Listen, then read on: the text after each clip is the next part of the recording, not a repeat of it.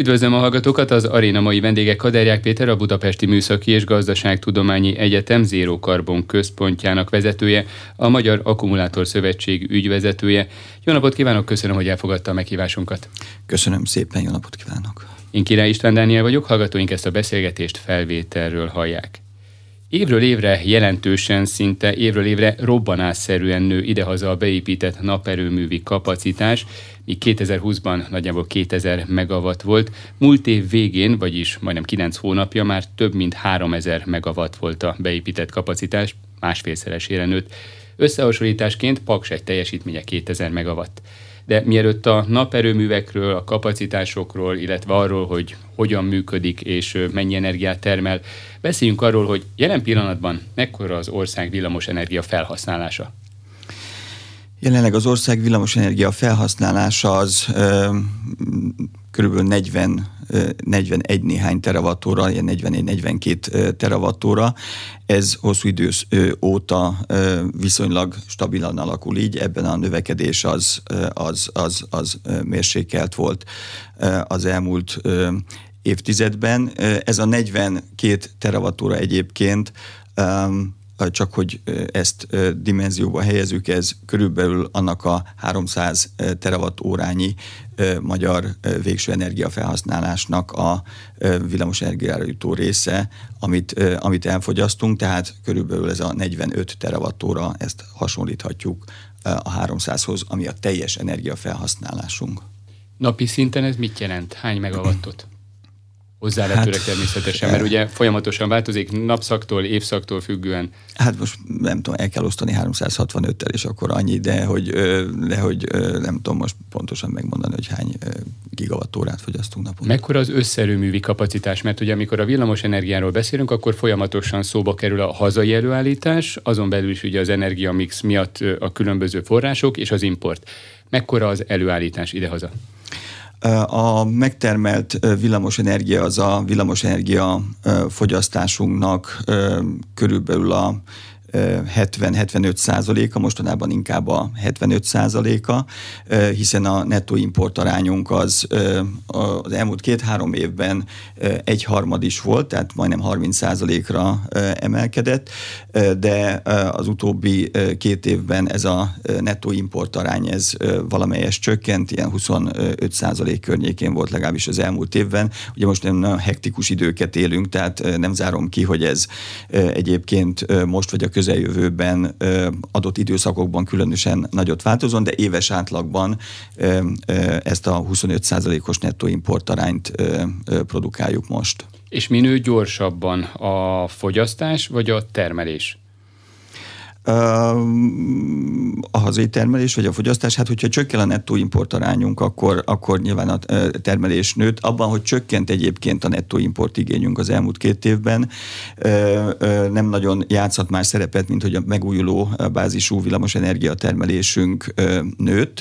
Ahogyan ön is említette a bevezetőjében elsősorban a napenergia termelés területén, ott, ha jól idézem fel, akkor a 2020 egyes évben, ott egy évben egy gigawattnyi új nap erőmű kapacitás kerül be a rendszerbe, hogy az 1000 megawatt, és ezt kb. 1100 órával lehet megszorozni, hiszen annyi a kihasználtsága átlagosan ezeknek az egységeknek, tehát, tehát ez évi 1,1-1,2 terawattórányi többlet villamosenergia termelés jelent napenergiás kapacitásokból, és akkor ezt kell a 40, 40 egész, vagy 40-41 terawattórához hasonlítani. Tehát ugye ez egy, az egy nagy dolog, tehát egy év alatt a magyar mondjuk villamosenergia termelés két-három százalék hát kitevő napenergia kapacitással bővül a rendszer, akkor az már egy érzékelhető nagyságrend, és hát különösen, hogyha figyelembe veszük, hogy ez a hazai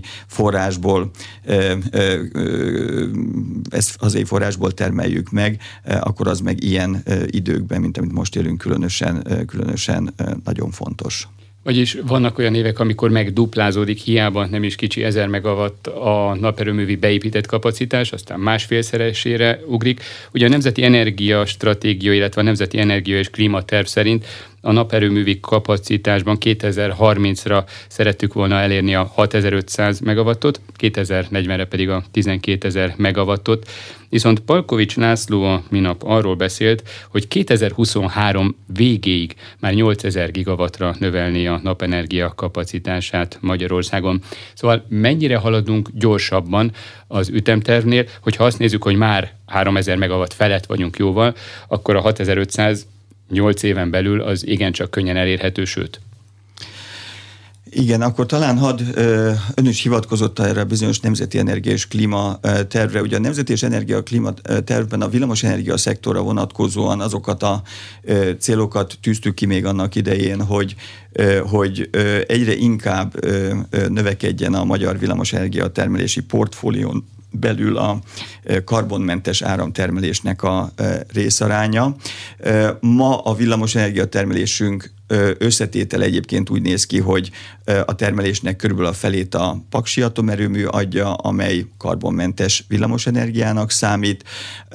Egy jó 20%-át, 25%-át gázos erőművek produkálják, a Mátrai erőmű az utolsó lignites blokkunk, ennek a részaránya a teljes előállításban lecsökkent 10 százalék környékére, 10-11-12 százaléknál, amit már ma túlszárnyal meghalad a megújuló forrásból előtt villamos energiának a részaránya, ami nem csak napenergiát jelent, van némi szélerőművi kapacitásunk, 330 megawatt, és vannak biomassa alapú erőműveink is. Ez a megújuló villamos energia termelési teljes portfólió, ez ugye legutóbb már elérte a hazai villamos energiatermelésnek a 13-14 százalékát. Ha ezt hozzáadjuk a paksi 50 százalékhoz, akkor látszik, hogy szépen fokozatosan 60 és 70 százalék között folyamatosan nő a karbonmentes villamosenergia termésnek a részaránya. Ennek a megújuló komponensnek egyre növekvő hányada a napbázisú villamosenergia termelés, ami az összes hazai villamosenergia termelésünknek adja ma már körülbelül a 5-6 százalékát, és ez az, ami hát 2016-ban még nulla volt, és hát azóta ezt az exponenciális növekedést látjuk. Mire lehet számítani a következő években? Azért duplázni mindig nem lehet. A 3000 megawattról a 6000-re ugrás az már viszonylag nehéz, vagy nehezebb lesz talán, de hogy látják? Mert hogy ugye ha 2030-ra szerettük volna 6500 megawattot elérni, az pár éven belül már meg lehet.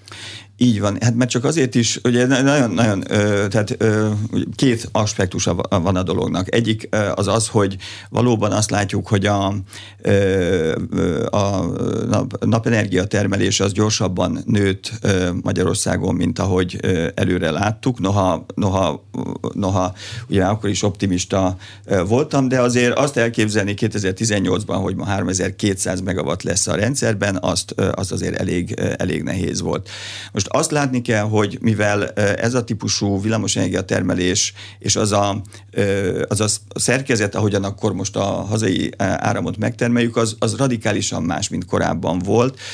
150 ezer körül van ma már az a hálózati csatlakozási pont, ahol erőművek villamosenergiát a magyar villamosenergia rendszerbe betáplálnak. 150, 150 ezer, mert ha beleszámoljuk a háztetőre szerelt kis erőműveinket is, akkor ez a szám ilyen nagyságrendű, és ott, ott, ott, ott évi 10-20-30-40 ezer nő ezeknek a számoknak a, vagy ezeknek a pontoknak a száma. Ugye Bocsánat, ezt 2000-ben mondjuk nagyjából hány volt? Néhány ezer, néhány száz? 2000-ben? Hát mondjuk egy, igen. 2000 Mármint a becsatlakozási szám, mert ugye hát azért ott voltak az... Ja, hogy 2000-ben, hát olyan néhány tucat. Néhány tucat, néhány ebből tucat. egy 15 ezer, vagy néhány bocsánat, tucat. 150 ezer. Így van, mert ugye úgy működött a rendszer, hogy volt néhány nagy erőmű, Paksi erőmű, Vértesi erőmű, Pécsi erőmű, szenes, gázos, nukleáris erőművek, ezek néhány ponton betápláltak a rendszerbe, és azt egy irányba, lényegében az erőművektől a hálózaton keresztül eljutott a fogyasztókhoz.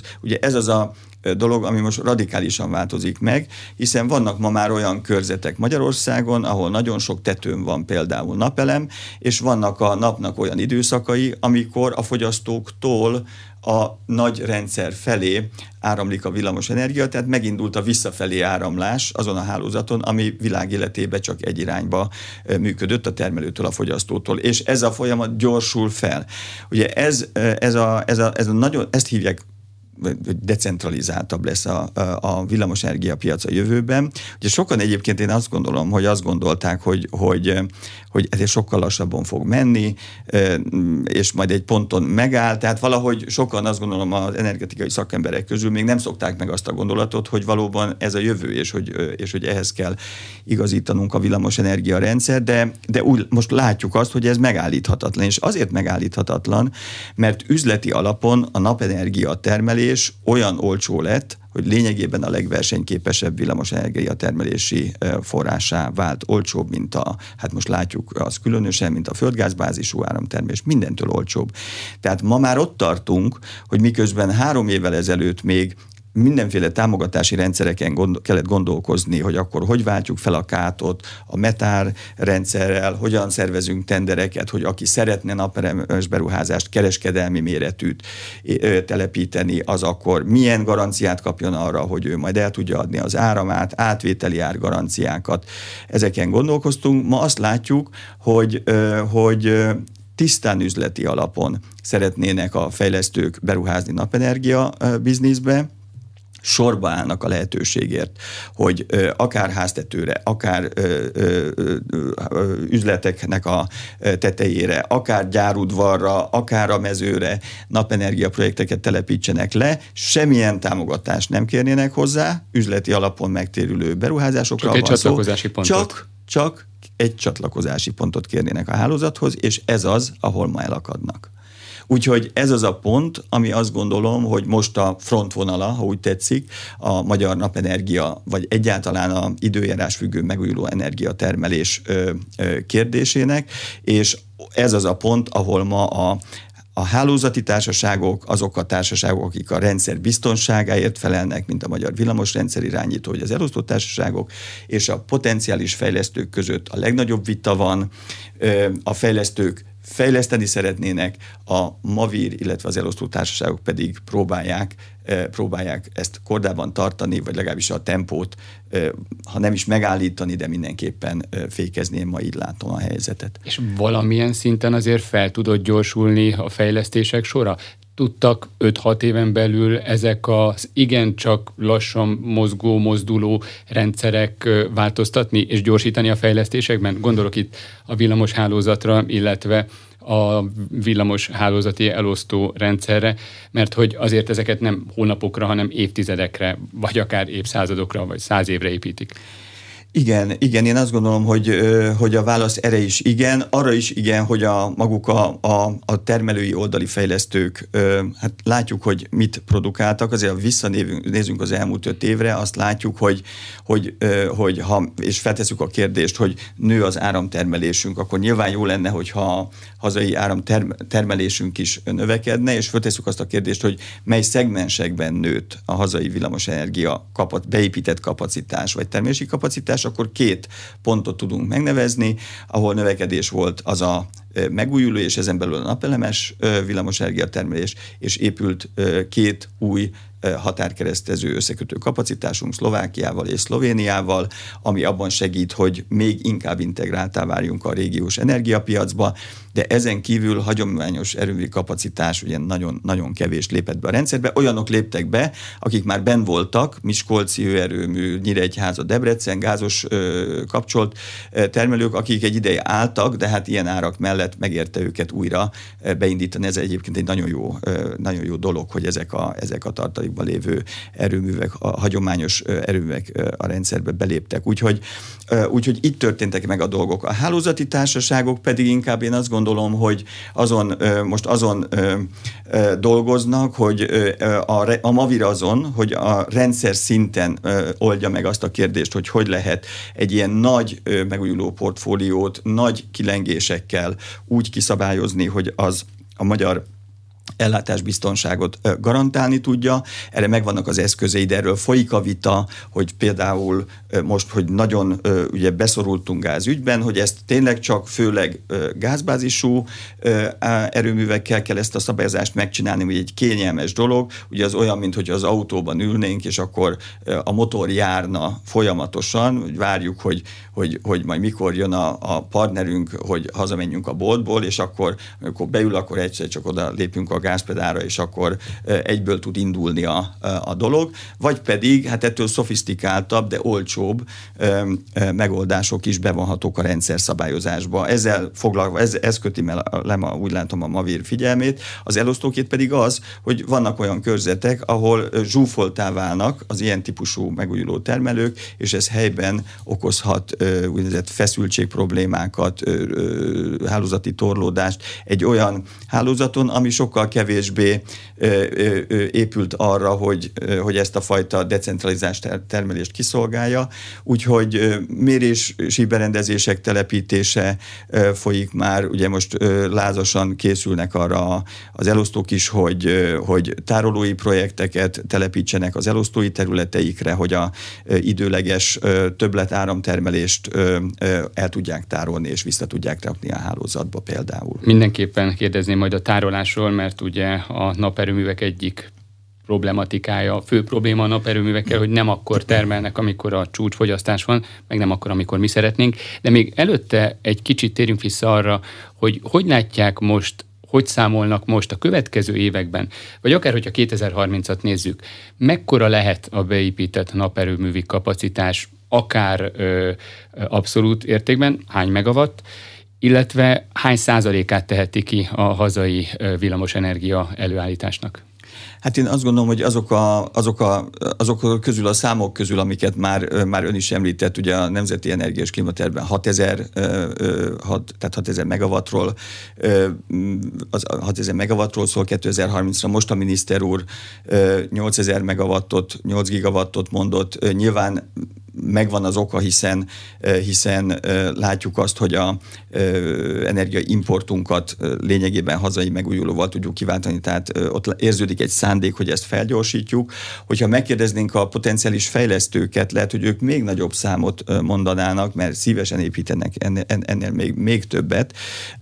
Szerintem ezt a kérdést, hogy mennyi lesz 2030-ra a beépített napenergia, vagy akár nap és szélenergia kapacitás, ugye mostában azt is hallottuk, hogy talán itt is változhat a dolog, akkor én azt mondom, hogy, hogy ezt a, a választ azt fogja eldönteni, hogy sikerül-e, sikerül-e a rendszer szabályozási kérdéseket mindenfél számára megnyugtatóan rendezni, tehát egy olyan megoldást találni, ahol a Mavir is úgy érzi, hogy biztonságosan tud működtetni egy, egy Magyarországnyi méretű területen a Magyarországénál jóval, hogy mondjam, időnként jóval többet termelő, megújuló portfóliónak a, a, a, a, a rendszerbe integrálását, és a politika, a szakpolitika is úgy érzi, hogy azokat a szakpolitikai célokat, amelyeket el szeretne érni Magyarország hosszú távú energia meg klímapolitikai célának az elérése érdekében,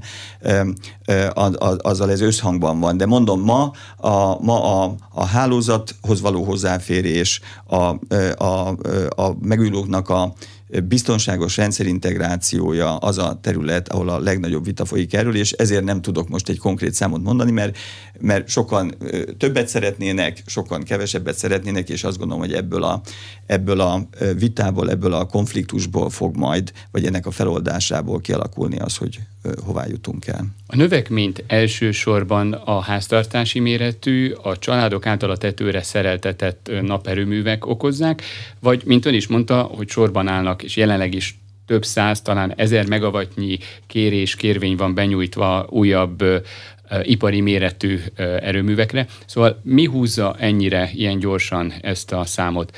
Az ipari méretű, vagy a családi házak tetejére szerelt naperőmű? Mind a kettő. Hogyha nagyságrendeket nézzük, akkor azt mondhatjuk el, hogy a mai 3200 megawatt beépített nap kapacitásból körülbelül 2000-2100 a kereskedelmi méretű naperőmű, tehát amit inkább a mezőkön látunk, és körülbelül 1,1 gigawatt vagy 1100 megawatt a háztetőkön, tehát kétharmad kereskedelmi, egyharmad pedig háztetőkön lévő kisebb háztartási méretű erő. Mind a kettő szegmensben nagyon nagy a növekedés, vagy a növekedési vágy. Ami a kereskedelmieket illeti, ott valóban ma a hálózati társaságok, az elosztók és a Mavira azt mondja, hogy ezen a bizonyos 3,2 gigawatton felül, 3200 megawatton felül, ami a rendszerben van, és ebből 2100 kereskedelmi, még náluk van legalább 3-4 gigawattnyi olyan igény, amely már megalapozott, amelyeknek már van hálózati csatlakozási ö, ö, ö, engedélye, tehát ahol várható, hogy a jelen körülmények között ezek a projektek ö, meg fognak valósulni. Ö, tehát ez a 6-7 ezer megawatt néhány éven belül, 2030 ez egy abszolút reális számnak tűnik. És hát a háztartási szegmensben pedig az a helyzet, hogy ott, ott eleve volt egy nagyon jelentős növekedés egészen a, egészen a mai napig, de ugye tavaly ezt még megfejelte az a fejlemény, hogy a kormány, amit eddig nem tett, közvetlen támogatást is adott háztartási méretű napelemek telepítésére, kb. 40 ezer család érintett ebben, alacsonyabb jövedelmű családok, tehát ez is megnöveli a HMK-nak a piaci részesedését, hát és most pedig, amikor, ami, amikor, amikor ugye arról van szó, hogy a rezsicsökkentett háztartási energia áraknak ez a teljesen generális rendszere ez megszűnt, és azzal a tényel néznek szembe a magyar háztartások, hogy a átlagon felüli mondjuk gázfogyasztásukat azt majd valami egészen más áron fogják fizetni, mint eddig ott, ott, ott az első reakció szinte az az, hogy akkor tegyünk napelemet a háztetőre, és akkor majd valami tört, majd valami jobb lesz, ami egy kicsit talán félrevezető is tud lenni, ha, ha, ha az ember csak így intuitív megy neki, de az kétségtelen, hogy ez a mostani válságos helyzet, ez a hírek szerint óriási rohamot eredményezett a, a, a napelemes cégeknél, úgyhogy ott is tízezres, húszezres, negyvenezres, akár mekkora növekedésre számíthatunk. Tehát én úgy látom, hogy egyenlőre a, a, a fejlesztői oldalon, meg a beruházói oldalon, alkalmazói oldalon ott, ott nagyon nagy az igény. Az elmúlt fél órában a megújuló energiáról, az energiatermelésről beszéltünk, és többször említette ön is, hogy az egyik fő kérdés most a csatlakozáson túl, illetve a naperőművek számának, illetve teljesítmények jelentős növekedése mellett az energia tárolása. Mert hogy a naperőművek sajátossága, hogy délelőtt 10-11 óra és délután 15-16 óra között termelik általában a legtöbb energiát, pont a fogyasztási csúcs a reggeli után és az esti előtt. Erre az ingadozásra szokták lehetőségként említeni a tárolást. Milyen tárolási lehetőségek vannak most? Idehaza, illetve a világban?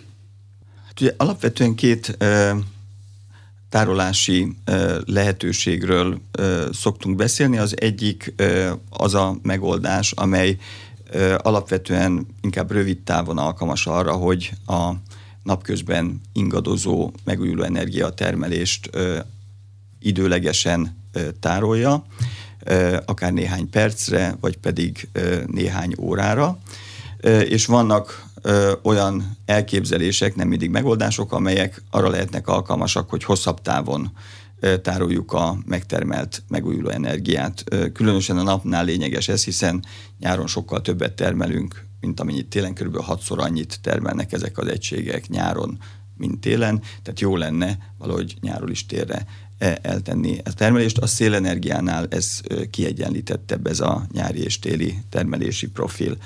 Most a napon belüli energiatárolásra ma úgy tűnik, hogy leginkább a Uh, ugye hagy, azt mondanám, hagyományosan a úgynevezett szivattyús tárolós erőművek uh, voltak alkalmasak, tehát ahol uh, egyszerűen felszivattyúzzuk a vizet egy magasabb pontra, és amikor szükségünk van az energiára, akkor leeresztjük, tehát egy helyzeti energia segítségével oldjuk meg ezt a tárolási kérdést. De hát Magyarországon, ilyen Magyarországon van? Magyarországon ilyen nincs. És, és hát volt nagyon sok gondolkodás azon, hogy lenne olyan helyszín, amire ez megfelelne, vagy hol lenne ilyen helyszín, csak hát az a probléma, hogy ahol ilyen helyszín lenne, ott általában valamilyen természetvédelmi terület van, úgyhogy nem nagyon látom azt, hogy, hogy akár a szakpolitika részéről, akár az üzleti vállalkozások részéről lenne elszántság, hogy Magyarországon ilyen legyen. A környező Kárpátokban természetesen van ilyen, meg a Balkán, na, ahol erősen össze vagyunk kötve, vannak ilyen tárolók, de inkább ott a nemzetközi kooperációban tudjuk ezt a megoldást használni. Mekkora a, szintkülönbségre van szükség? Akkor ezek szerint nem egy víztorony, hanem mondjuk a kékes? Hát ugye a, a, talán a leghírhettebb példája ennek, amikor a prédikáló székre a Pilisbe terveztek volna ilyen, ilyen erőművet annak idején, de hát ott, ott óriási ilyen természetvédelmi ellenállás és tüntetés sorozat ezt megakadályozta, de volt szó a Mátrában is, a Mátrai erőmű környékén, ahhoz közel helyszíneknek a vizsgálatára az Emplénben, tehát néhány, egy-kétszáz méter egyébként ehhez elég nem kell, nem kell attól több, de, de hát valahogy a helyszínek olyanok Magyarországon, hogy, hogy, hogy nem, nem ideális a, a, a geológia arra, hogy ez legyen. Sőt, voltak olyan elképzelések is, hogy például bányákban, Recski bányában, ott a föld alatt azt a szintkülönbséget megtalálni, ahol föld alatti ilyen medencék között lenne meg a megfelelő szintkülönbség, de hát ezek, ezek, ezek borzasztó költséges megoldások. Nézzük a hazai realitásokat. És akkor a hazai realitásokról meg azt lehet mondani, hogy a napon belül tárolásnak a legérettebb technológiái azok ma úgy tűnik, hogy a elektrokémiai energiatárolási megoldások, magyarul a döntően az akkumulátorok, amelyeknek vannak a hagyományos változatai, amit mindenki ismer talán, hiszen az autókban mindenkinek van régi olmos akkumulátora, az ugyanúgy alkalmas villamosenergia tárolásra. Meg vannak a modernebb, nagy teljesítményű megoldások, mint a litium-ion akkumulátorok, ezek ma a legnépszerűbbek, alapvetően gépkocsikban, elektromos gépjárművekben történő használatra fejlesztették őket, hiszen olyan energiasűrűséget, meg olyan, olyan teljesítményt tudnak hosszabb időn keresztül produkálni, ami ahhoz kell, hogy a mobilitásban ez, ez megfelelő legyen. De ezek a technológiák alkalmazhatók hálózati energiatárolásban is, tehát, tehát mondjuk napelemparkok esetében többféle célra. Úgyhogy, úgyhogy a válasz az az, hogy talán ma a legkézenfekvőbb válasz arra, hogy hogy lehet napon belül különféle célokból villamosenergiát tárolni, az az akkumulátoros megoldások lehetnek, az, és hát itt, itt ezeket ugye több különféle célra, meg helyszínen, meg üzleti modell alapján lehetne használni. Egyrészt ezeknek az alkalmazása, ha például napelemparkok közelébe tesszük őket, arra nagyon jó lehet, hogy az a erőművi menetrend, amit ezek a termelők meg kell, hogy adjanak a mavírnak, ugye, ami azt jelenti, hogy azért előre, viszonylag hosszú időre meg kéne tudniuk mondani, hogy mennyit fog termelni a, a park, tehát a felhők közbeszólhatnak, akkor, akkor ezeket a naperőmű termelési ingadozásokat, a menetrendtől való eltérést, ezt nagyon-nagyon-nagyon pontosra ki tudják szabályozni. A naperőművek egy tárolóval kombinálva ma 90 98-99 százalékos menetrendtartási pontosságot is tudnak produkálni.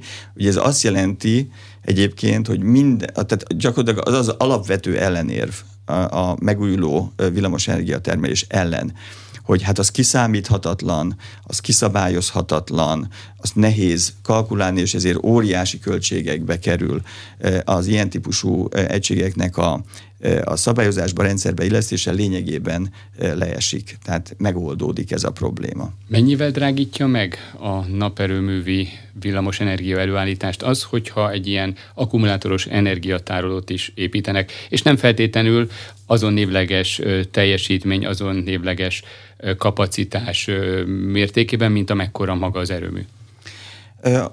Ugye ez a méretezési kérdés, hogy mekkora tárolót érdemes mondjuk egy naperőműhez építeni, az egy, az egy nagyon összetett kérdés, ugye egy nagyon nehéz pontos számot mondani, de egész biztos, hogy nincs szükség nincs szükség mondjuk magának az erőműnek a, a, a beépített kapacitásához mérhető nagyságrendű tárolónak az építésére. Itt az utóbbi időben ilyen 10-20-30 százalékos számokat hallottunk, illetve hát a szakpolitika is ezen számok mentén indult el. Úgyhogy ami a drágítást illeti, itt a, hát ugye ez is nagyon-nagyon hely specifikus, de azt tudom mondani, hogy Ma egy kereskedelmi naperőmű villamosenergia termelésnek az önköltsége az valahol olyan 50 euró per megawattóra körül becsülhető, mert nyilván a forint árfolyamtól függ, hogy az most ez forintban mennyi lesz, de mondjuk legyen 50 euró per megawattóra. Ha ezt egy jól méretezett olyan tárolóval kombinálják, ami, ahol a szabályozás nem ír elő túlzottan nagy tárolót, hanem mondjuk kifejezetten arra van méretezve, hogy a, ezt a bizonyos menetrendtartást az erőmű 99%-osra felhozza, akkor mondjuk nem 50, hanem 60 euró per megawattóra lesz az önköltségenek a termelésnek. Tehát nem emeli meg drámaian az önköltséget. Hogyha mondjuk a szabályozás azt mondaná, hogy minden naperőműhöz kell tároló, és a tároló az nem tudom én, háromszor akkora kell legyen, mint, mint az, ami egyébként meg tudná oldani ezt a problémát, akkor természetesen sokkal drágább lesz e, ez a villamos energia, de ha jól méretezett tárolókról beszélünk, akkor ez, ez egy ilyen 20%-nál, 20-25%, hát inkább 20%-nál az én tudomásom szerint nem fogja megemelni a termelés önköltségét. Nagyjából idehaza most mekkora a tárolási kapacitás? Lehetett hallani, illetve az Energiavilág című műsorunkban is többször volt arról szó, hogy az ország különböző részein kisebb-nagyobb tárolókat építettek, de ha úgy számolok, amit mondott, hogy 10-20 százalék az ideális, akkor az azt jelenti, hogy 300-600 megawatt körül kellene ebben a pillanatban lenni a tároló kapacitásunknak. Ehhez képest mennyi van? Mennyi lehet? Hát ugye az ideális, azt, azt, igen, azt úgy mondanám, hogy eddig azért ilyen, az történt, hogy a napelemes fejlesztések azok, azt mondanám, hogy ilyen, ilyen értelemben picit ilyen buta fejlesztések voltak, hiszen nem törődött a, se a szabályozás, se a tenderek azzal, hogy, hogy maguk a napelem parkok gondoskodjanak arról, hogy ők a saját termelésüket kiszabályozzák, hanem erről a Mavir gondoskodott központilag, és ugye ebben, én azt gondolom, hogy ebben van most egy elmozdulás, és, és most már a szabályozás is abba az irányba tereli a új projekteket, aztán lehet, hogy a régieket is, hogy, hogy ezt helyben megoldják, mielőtt rendszer szintű problémát okoznának. De visszatérve a, a, a nagyságrendi kérdésekre, én azt gondolom, hogy, hogy ezek a számok nagyjából stimmelnek. Mi a Magyar Akkumulátor Szövetségen belül készítettünk egy olyan elemzést alapvetően a tagok tagoknak a, a, a véleménye, meg, meg, meg, meg ö, tudása alapján, hogy, hogy hogyan fejlődhet Magyarországon a, a villamosenergia ö, tárolásnak a, a piaca.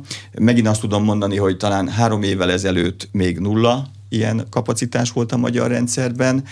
Ma van már 20 megawattnyi ilyen tárolói kapacitás. Ezek döntően egyébként a Mavirnak a úgynevezett primer szabályozási piacán működnek, és ott jó gazdasági teljesítményt nyújtanak, tehát már a rendszer szabályozás szolgáló erőművekről van szó, és amiről viszont tudomásunk van, az legalább 50 megawattnyi projekt, a közeljövőben egyébként várható majd több olyan esemény is, ahol ilyen típusú projekteket fognak átadni, és ezek között többféle típusú van.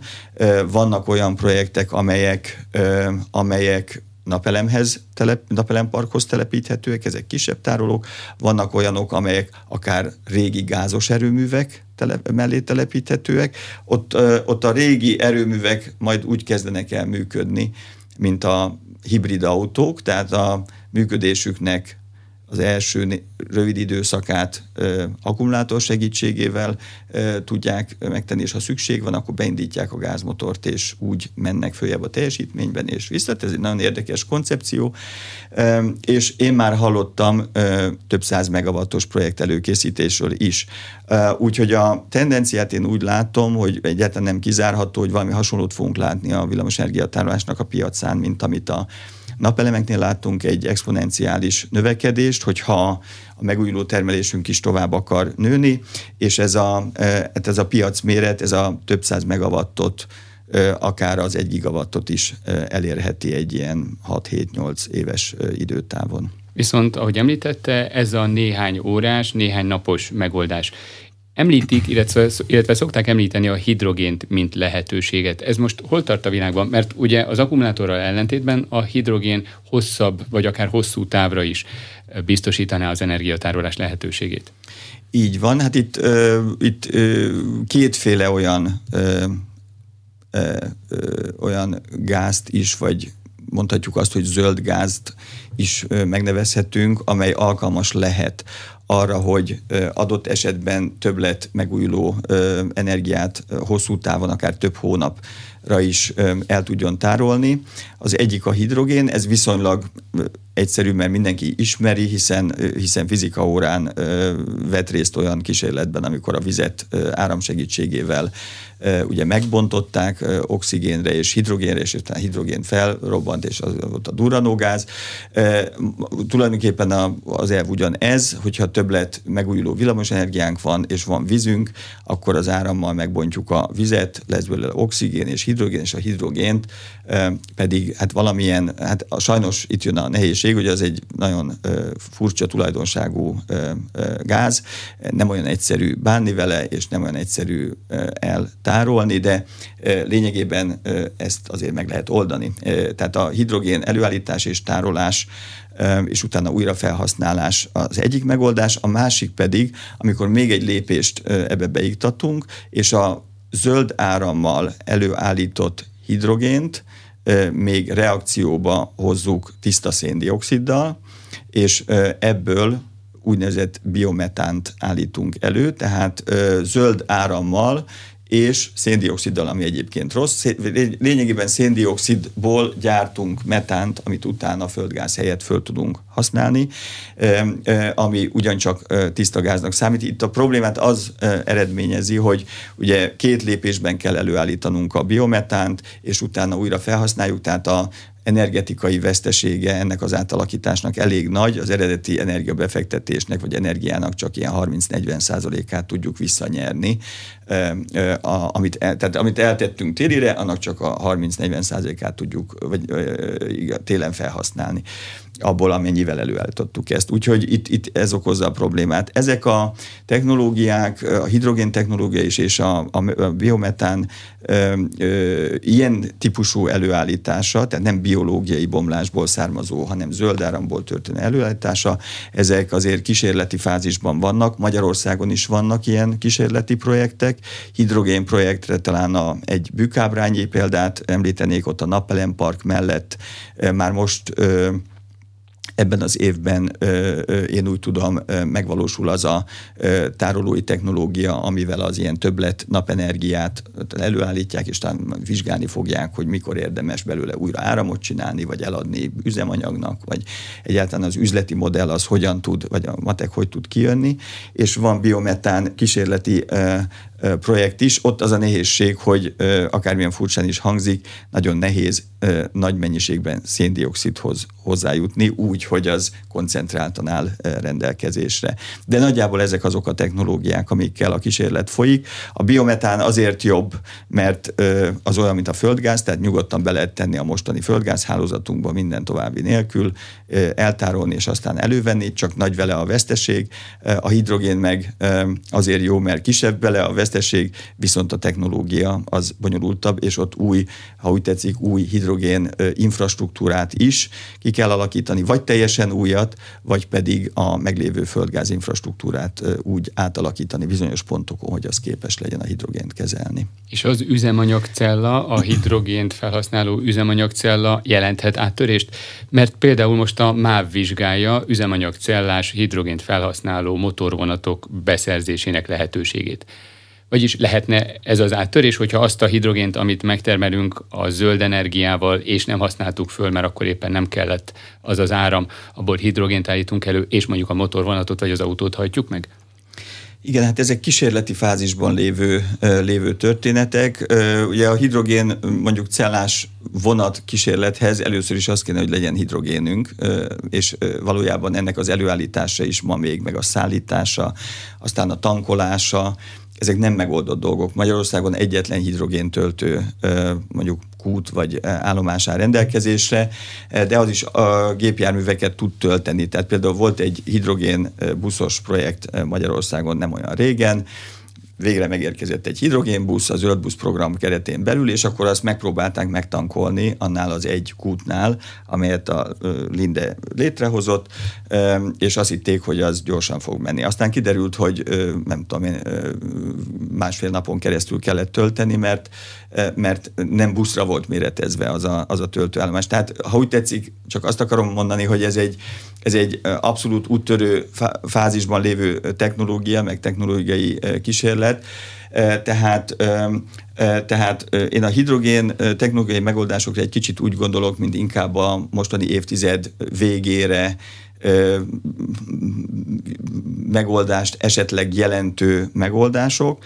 Ezzel szemben, ha nem hidrogén meghajtású vonatot csinálunk, hanem akkumulátor meghajtású vonatot egy adott szakaszon, akkor a villamosenergia infrastruktúra is már rendelkezésre áll, a töltő infrastruktúra is kiforrott technológia, és abba zöld áramot tenni, az is kiforrott technológia, tehát ha úgy tetszik, az akkumulátoros technológia, meg a hidrogén technológia is megoldást jelenthet, zöld megoldást jelenthet, csak úgy érzem, hogy a, az akkumulátoros technológia az már egy létező, most alkalmazható megoldás, a hidrogénnel pedig egyenlőre kísérletezünk. Mert hogy Magyarországnak és az Európai Uniónak is van hidrogén stratégiája, és ugye Magyarország is részt akar venni az Európai Uniós hidrogén stratégia, illetve hidrogén felhasználási célkitűzések elérésében.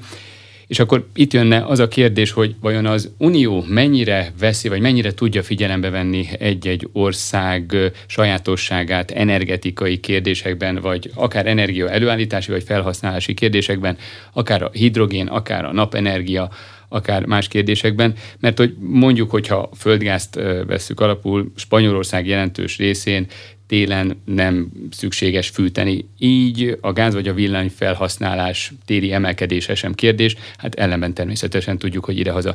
Szóval az Európai Unióban mennyire lehet 27 különböző adottságú ország érdekeit figyelembe venni, a döntéshozatalban hogy jelentkezik meg, hogy jelentkezik a nemzeti sajátosság?